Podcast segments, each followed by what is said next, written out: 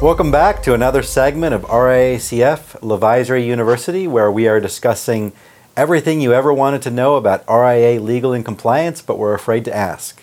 I am your host, Jeff Smith, and I am the founder and managing attorney for Levisory and the CEO of RIA Compliance Firm. Today we are looking at Section 204 of the Investment Advisors Act of 1940, which deals with the books and records requirements for advisors. Also, you won't want to miss our next segment where we will discuss Section 204A and Rule 204A1, known as the Code of Ethics Rule. So, with that, let's dive into the details of Section 204. Section 204A generally requires all SEC registered investment advisors to make and keep required records for the statutorily required period of time.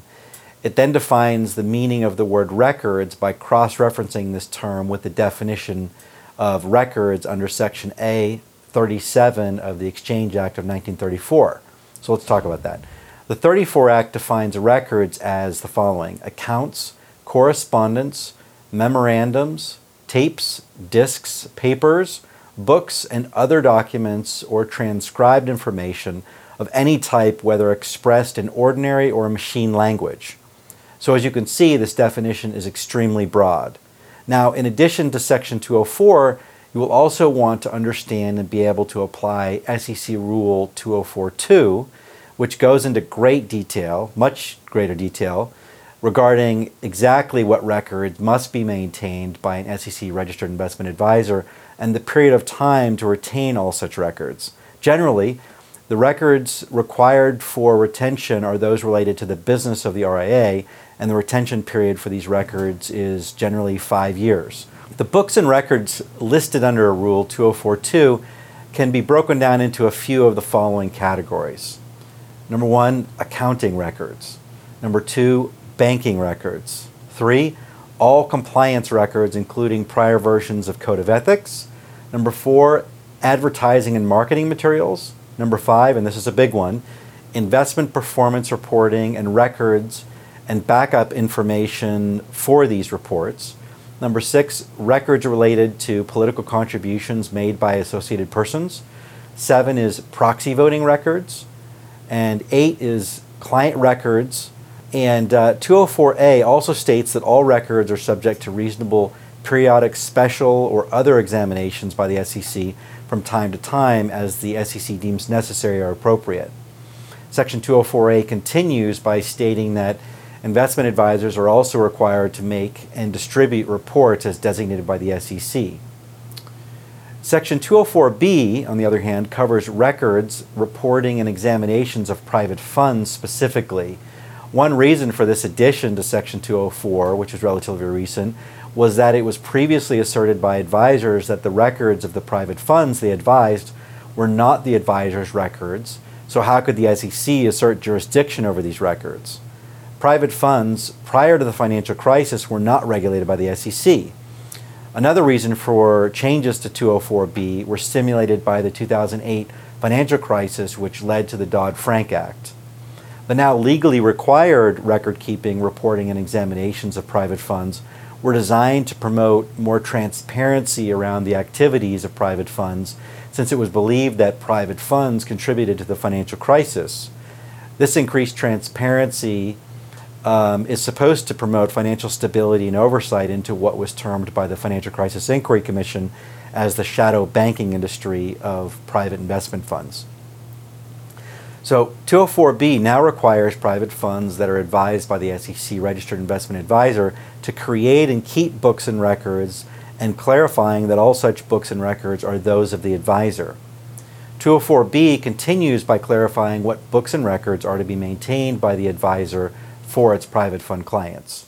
Those include the following, in addition to other records that may be deemed necessary and appropriate by either the SEC or the Financial Stability Oversight Council.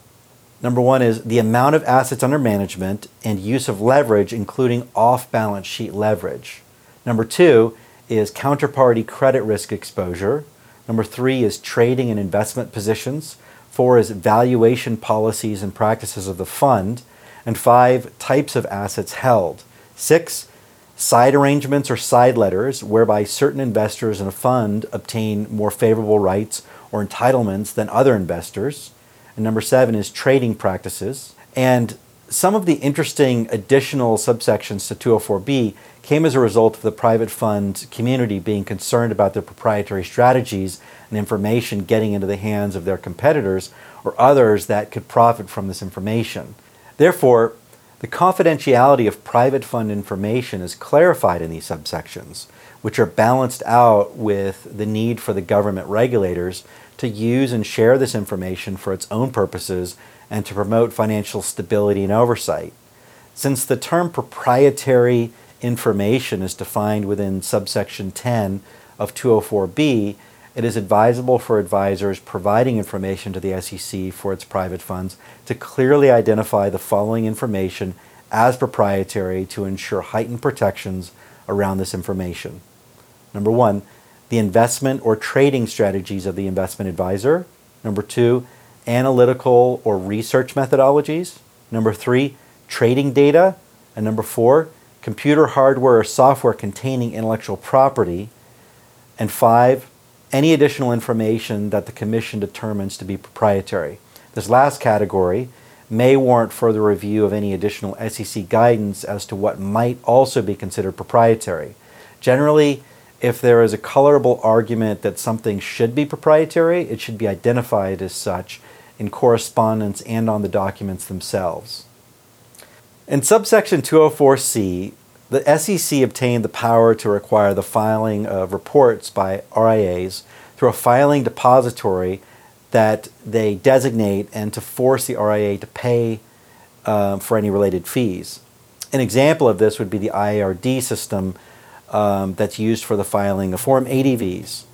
Under 204D, the SEC extends its jurisdictional reach to persons with custody or use of securities. Well, that brings us to the end of this segment on Section 204 of the Advisors Act. Thank you again for being part of RIACF Levisory University's program on everything you ever wanted to know about RIA legal and compliance but were afraid to ask. I want to thank our sponsors, RIA compliance firm, Levisory, and Virtue Capital Management. If you have any questions about this program or its content, or have any legal um, or compliance questions or needs, feel free to reach out to me at jsmith at levisory.com or 248 376 1480. Thank you for watching, and remember to watch our next segment, which will focus on Section 204A and Rule 204A1, the Code of Ethics Rule. Goodbye for now.